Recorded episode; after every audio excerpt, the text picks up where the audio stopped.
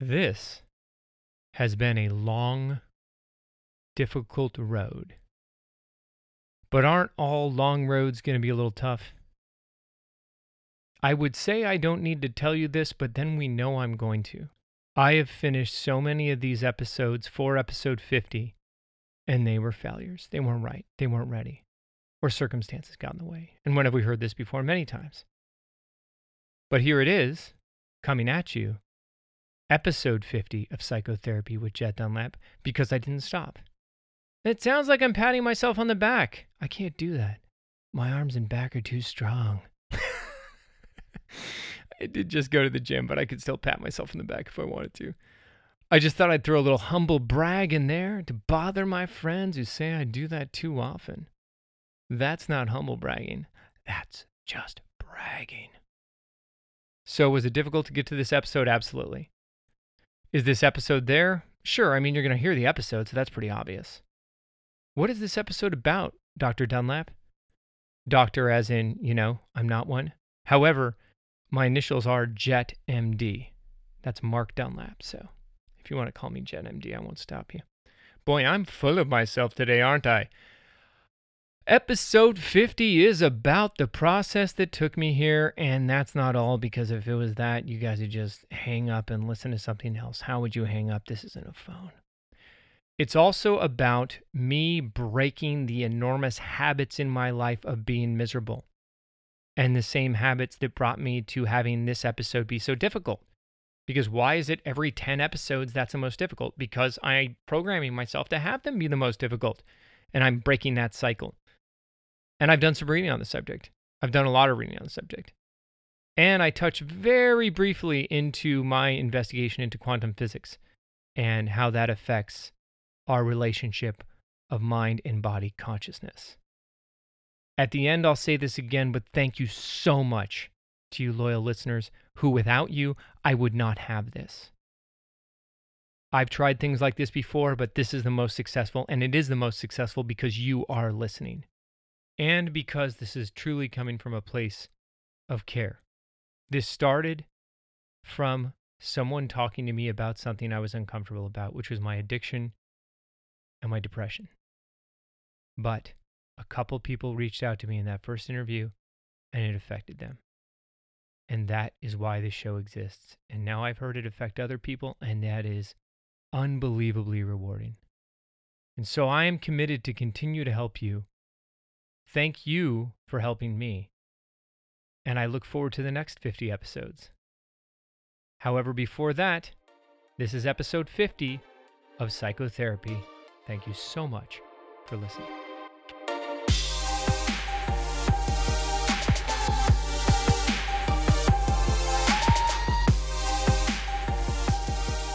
So it's been a long road to get here because, uh, well, what ends up happening to me in the round numbers, the round numbers, is that I get a little bit of that anticipation, and then I get a little bit of a buildup, and then sounds like a, a clinical issue. But what happens is is that this happened in 20, 30, 40, and now 50 is that I start to decide that what people deserve or what my audience deserves is far bigger than what I had recorded thus far.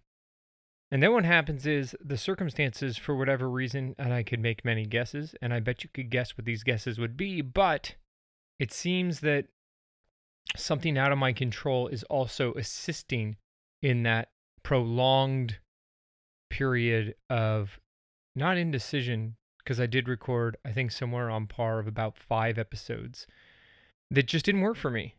And then I came back to the machine and I tried to do some with Gina, but then the uh, second mic situation wasn't working. So that was problematic. And it seems that, you know, again, it was me and then it wasn't me and then it was me again and then it was something I recorded and it didn't work. And then I got a job, or you remember last time with the fires, and it just ended up mounting and mounting. And something gets put off. Here's the good news though this process so often ends up derailing someone permanently. So, whatever it is in your life, and I want to say if it's the gym, but I'm sure you're tired of me making those kind of points. But whatever it is in your life, it ends up derailing you and then you never end up doing it because something got in the way. And I used to think it's a test. It's all a test. Everything's a test. Every negative situation that went on in my life that I was probably projecting through my bad thought became on purpose. And when you were raised Catholic the way I was, you would talk about offering it up to God, or they constantly reminded you that anything that went bad in your life was a test. And I guess if you like being tested, or if you consider yourself someone who is able to work well with bad circumstances like myself, you end up bringing more of that to you. And that's something I've been working with and working on, especially for the last couple of months. And that is how much of my neutral position in my life is projecting circumstances to be more difficult so that I can flex that muscle that I have, which is resilience under adversity. I think that, no, I don't think this. I know this because I've seen it too often and I've read plenty to know. We do end up creating the cycles we live in. Not 100% of the time. And sometimes it's easier to look at that fact and sometimes it's not. Sometimes it's very inconvenient to say, well, these things that are happening in my life are due to the way I'm picturing life and the way I feel about life. And those are very different. And this is definitely something I've been meditating on is that feeling and thinking are very different. Between episodes 49 and 50, this has become something that I've been really focusing my energy on, which is the difference between feeling and thinking. If I look back at my life I look at how positive I was mentally about the situation. I am going to get this gig. This job is going to turn into my dream job. This project is XYZ. However, when I'm thinking that way, I'm almost always bracing for something to go wrong or hope for the best and prepare for the worst. But that is one foot in one place and one foot in the other. And when I really analyzed what goes right and what doesn't in my life, it was that there's always that residual feeling of, well, Jet, you know the truth. You know what's really going to happen. If you start letting your guard down, if you start becoming soft, if you start becoming weak, and listen to the emphasis on that, that's really how I feel. If you start becoming weak, then you won't be able to handle what it is you uniquely are able to handle like none of your other lucky friends. You can take all the hits. You can lose your mind, battle addiction, lose friends, be disappointed by everything that was supposed to come true in your life, and still keep going. My brain thinks that. My body says, well, that's definitely who we are. Let's throw some adversity on because that is our existence, that is our purpose. So, whether I seek it out or whether it is manifested, this is who I end up being. And that's not fantastic when I saw something like The Secret, I thought, well, this is kind of nonsense because I do think positively. But it wasn't until I started looking into quantum physics and other stuff like that that I really will go into in the next 50 episodes. But it's definitely not something I want to tackle right now. But once I started looking into that, what I realized was my manifestation was coming and being blocked by the counter feelings or the counter maneuvers of both of these devices, one being thinking and one being feeling. So body and mind were clashing. So when I thought something was going to go well, I didn't feel like it was going to go well. And if I felt like something was going to go well, I didn't think it was going to go well. And that looks like this. I go into a situation like an audition and I go, I'm going to do well at this. You know, I've done all the work. I'm going to make it happen. It's it's going to be perfect. I'm fine. I go in there with a feeling of dread. Now my brain is telling me to tell my feelings that I'm okay, but my feelings are at counter with that. And then I'll have another situation where I'll go into something and I have a lot of caffeine in me. I've just worked out and I'm like, I feel like this is going to rock. But in the back of my head, and not so far back that I don't acknowledge it, I say, No, you're not. Get real, dude. Look at the evidence of the last 20 years. And when I think and feel, I'm looking at the past to determine my future, aren't I? So I go, Look at the last 20 years, dude. If you were going to be successful, you would have. And then what do I get? More of what my mind and body expect. And, you know, what is this, Jet? What is this episode all about? I really have to look at all the circumstances that I've talked to you about in the last 50 episodes that haven't been perfect. Now, you've been here and there's been a lot of incredible circumstances.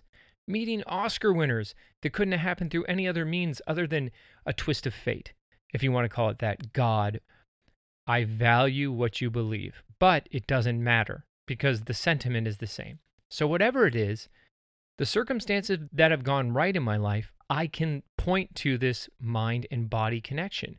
The circumstances that have gone wrong in my life, all the way back, and this was a real epiphany for me, was when my mind and body conflicted.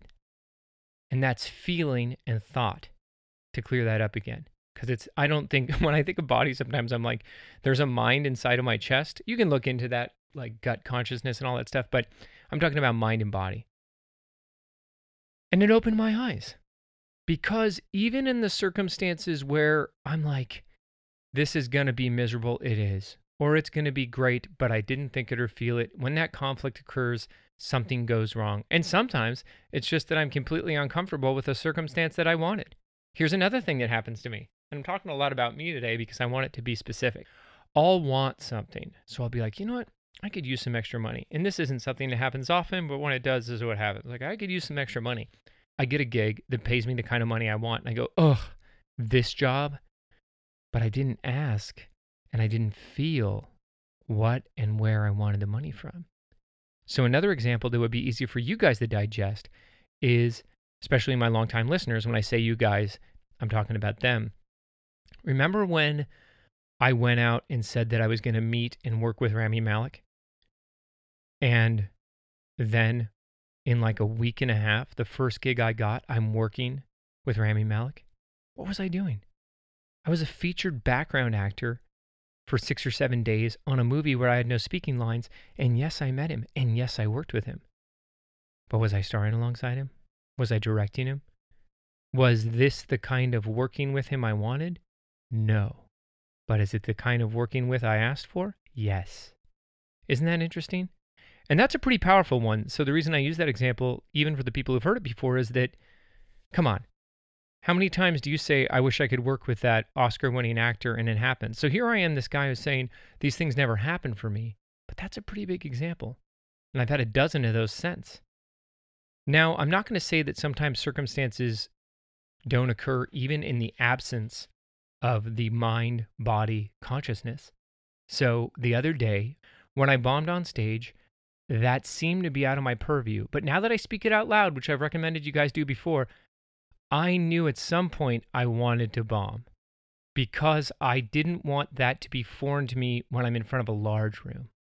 So even that was something that I must have felt like I wanted, even though I didn't think like I wanted it. But it ended up being the best thing for me. And if you listen to that episode, which is the episode before this, I had no problem with it. It was fine. So that was something I wanted. Now, here's where the rubber really meets the road for me on this, and I think it's going to relate to a lot of the people who listen to this show who are like me.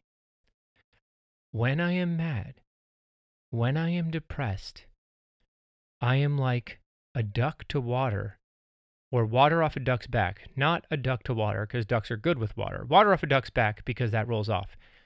Water off a duck's back when it comes to me trying to feel good when I'm mad.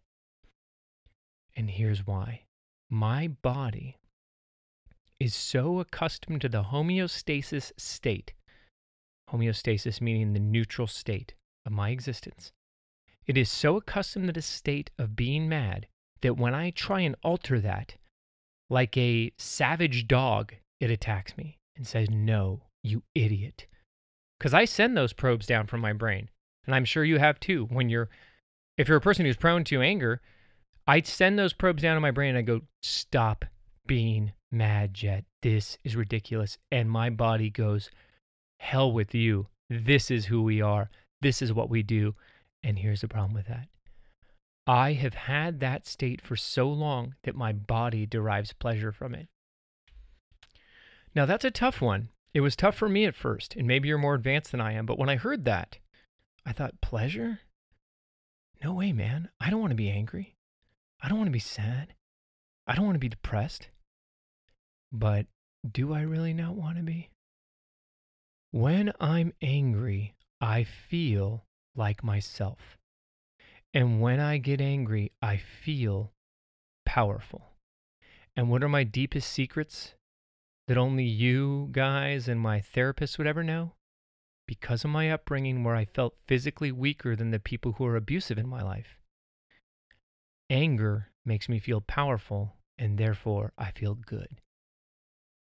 So I am actually spiking this like internal heroin every time that I get angry, every time that I get sad. So, should I expect when I fight that feeling, when I fight that feeling, I don't even think that's the right song, but when I fight that feeling, should I expect it to be an easy thing to do? Or should I know that if I'm fighting a feeling that has taken 30 years of development, that when I fight it, I should realize it's going to be baby steps. Here's how I've done it, and here's what I'm proud of. When I feel that rage boiling up, and I'll give you an example in a minute. When I feel that rage boiling up, I send those probes down and go, Jet, calm down. But then, like I was saying, my body says, No, this is you. How can it, how can you change what is you? This is who you are. Trust us. This is the body saying, Trust us, mind. We know what's up. We've been doing this a lot longer than you and 24 7, 365.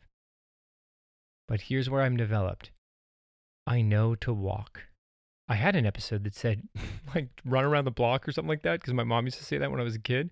I wasn't ready to listen to it when I was a teenager, but I get moving, I get away, I go do something else, I exert that. And sometimes it's just running or working out that will keep me from having that level of testosterone that will spike in my day. But the other thing I do is that I immediately, and I mean, this is as much of my homeostasis as the actual act of having that stimulus of anger is I apologize. And anyone and everyone that it affected, my anger, I go immediately and say, I'm sorry that happened. And and you know what happened is that all I've done is shrink the distance between that stimulus and response. So I have the stimuli, I react to it, it may be inappropriate, then I quickly reel it in and say, hold on, that's not who I am. I apologize for that. That was all on me. I don't try and put it on someone else. And then so eventually it starts to get, you know, countered more quickly. But here's what happens when I really lose it. So the other day, we're at home, we're about to go to bed, and it's been a pretty long week. I've been working and, you know, it's my life, guys. There's something that's going wrong, something that's going right, typical stuff, right? So Gina flushes the toilet. I know we have a toilet. Can you believe it? Weird. And it doesn't stop. It keeps running and it keeps running. It's one of those jet toilets. not not signature jet Dunlap series toilet. I haven't started that yet, but that seems like a that'd be a real rogue move in my life's trajectory to start making signature brand toilets. So it's not a jet signature brand toilet, but the stream of the toilet is jet injected, okay? So water jets, not jet propulsion. That would be awesome too, but painful if you had to use the restroom. Anyway, I'm done with that. I digress the toilet doesn't stop flushing. I try a hundred different things. It doesn't stop flushing. Doesn't stop flushing. Now I have to go over and turn off the water to the entire house. So the toilet's not going to work for the next day. Take the toilet off the next day, start working on it. And this ends up the kind of stuff I try doing to it. I end up hurting myself because I'm trying to wrench this handle off. It doesn't end up working out. But the night that this happens, I go back. I don't need to go into the details of the toilet repair. Let me get back to where the anger hit, you dodo bird. I got so mad, I started yelling at Gina because she was the last one who used it. And I'm mad at the fact that the toilet broke at night and that I know I'm the person who's going to have to repair it. And I know it's going to be a pain in the neck because I've done this before. So I'm mad at the circumstance. But instead, I took it out on Gina and I'm yelling at her. Now, again, I don't like to put prefaces in here because I think my long term audiences know who I am and how much I love my wife. But this was not violent, guys. This wasn't brutal. I was just yelling and cussing like a jerk because I was angry that the toilet didn't work. And that's a rhyme all the time. So I was doing all that. And then I realized, boy, Jet, you're being a real jerk ass jerk. And so when I laid down after the, you know, water was turned off and now we have no water until I can figure it out. And then, eh, like I said, it ended up being more of a deal than we thought it was going to be.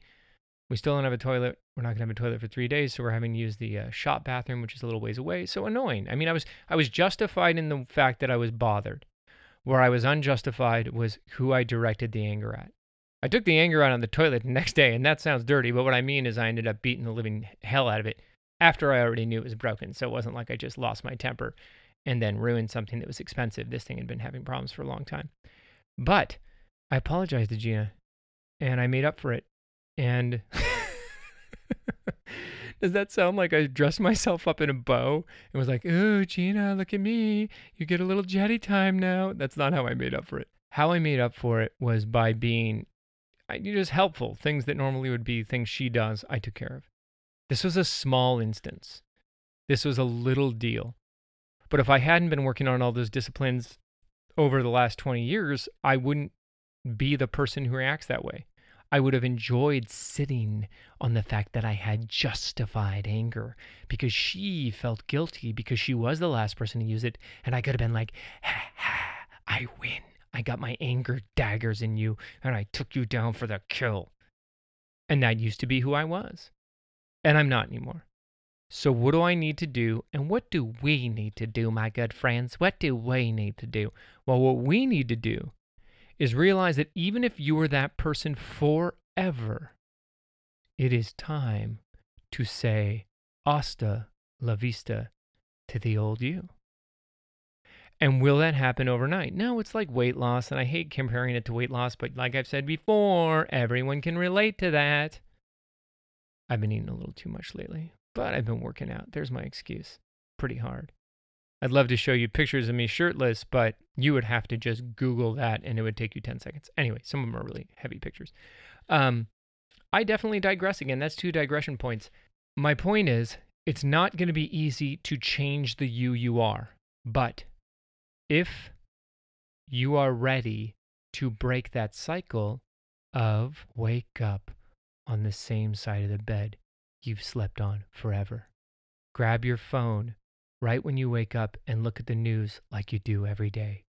Unplug your phone, make your way over to the restroom, go from the restroom to the kitchen, flip on the coffee maker, pour that cup of coffee, pour the same stuff into that coffee you've been pouring into that coffee for 20, 30, 40 years. Then you eat the same brand of cereal you've been eating every day. You get in the same car, take the same route, go to the same job, have the same conversations with the same people have the same problems with the same people you've had with them the whole time you've been working there.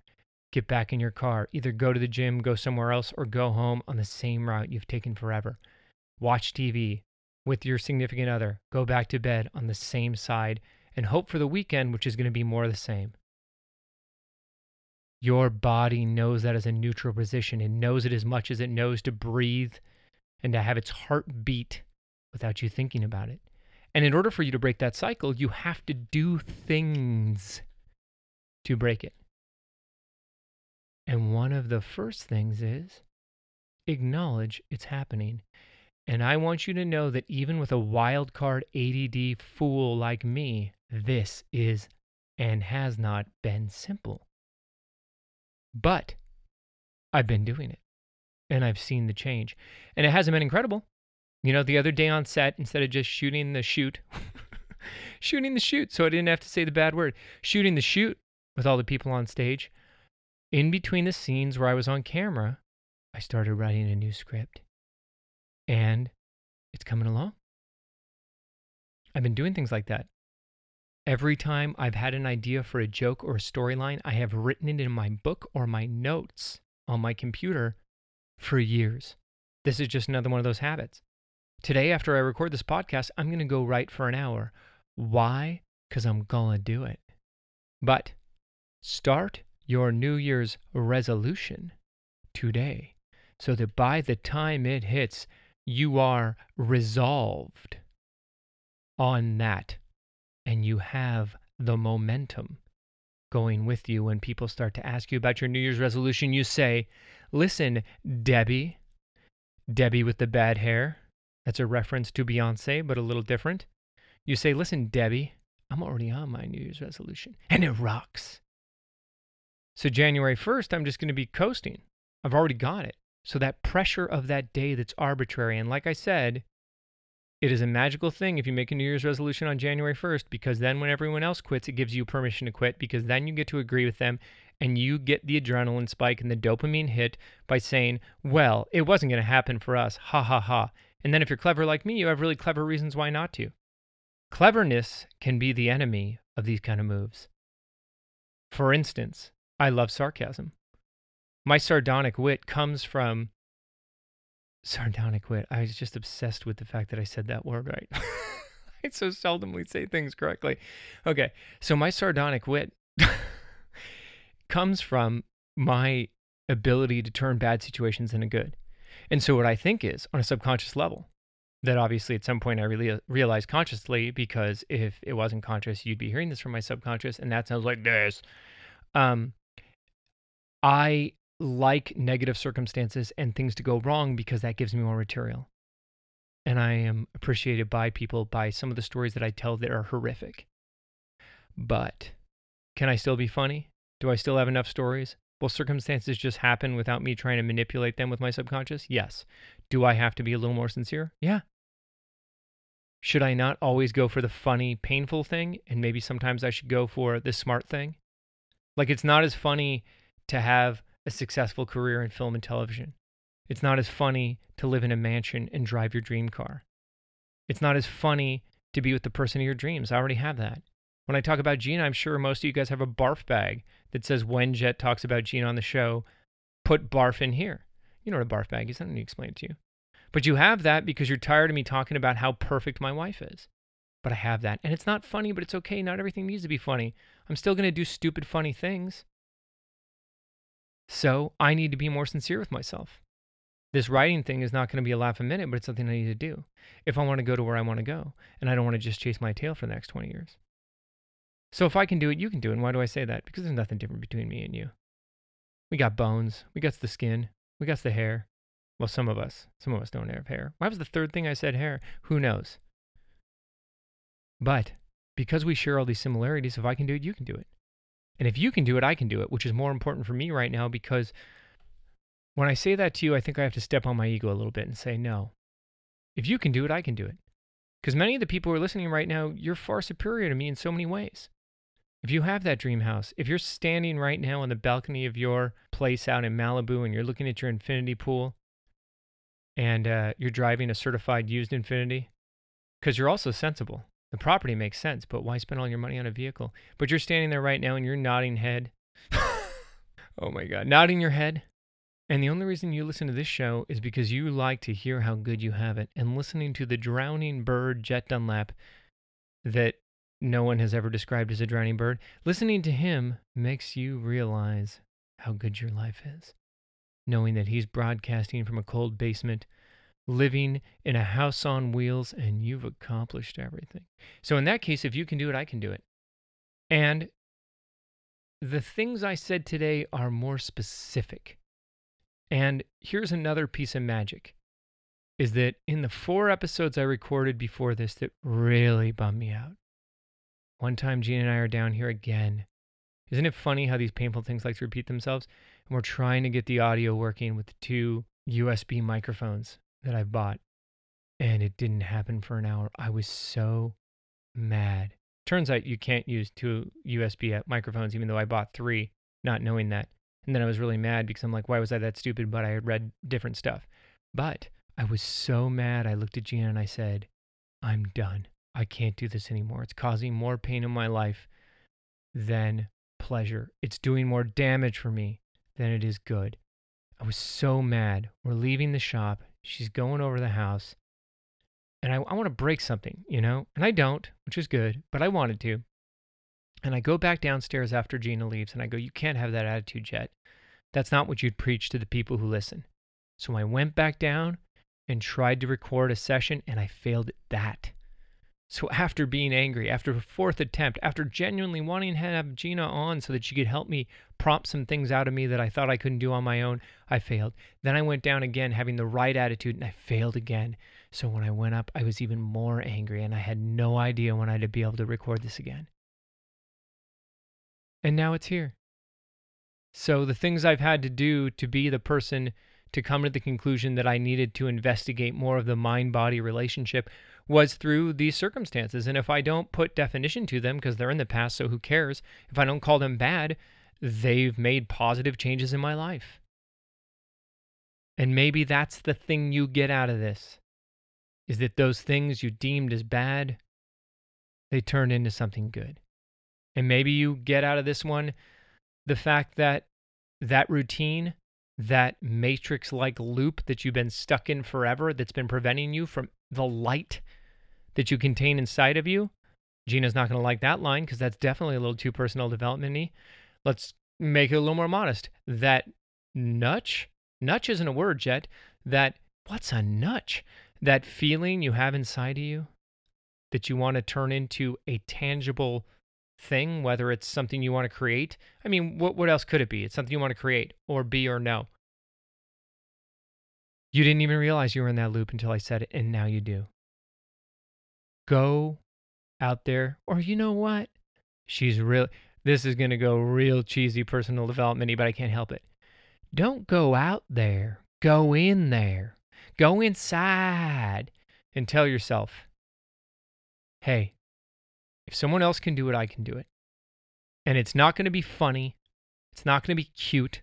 It's also going to violate the groups that I hang out in, and we're not just going to be able to say, poor me and be miserable, but I'm ready to be what it is I'm supposed to be, and that starts now. You have made this possible for me.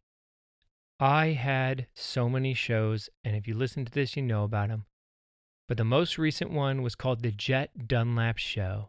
This is a podcast I started like four years ago, and it got up to episode three. And that's as far as about most people go. So when I jump started this again, I'm like, well, you failed before, but here I am at episode 50. And that means something to me. It means that I could stick with something. I have 10 to 20 episodes, and I say that because I really don't know the number, but it's probably closer to 20 full edited episodes that I never aired because I hated them. And every time one of those didn't go up, I was miserable.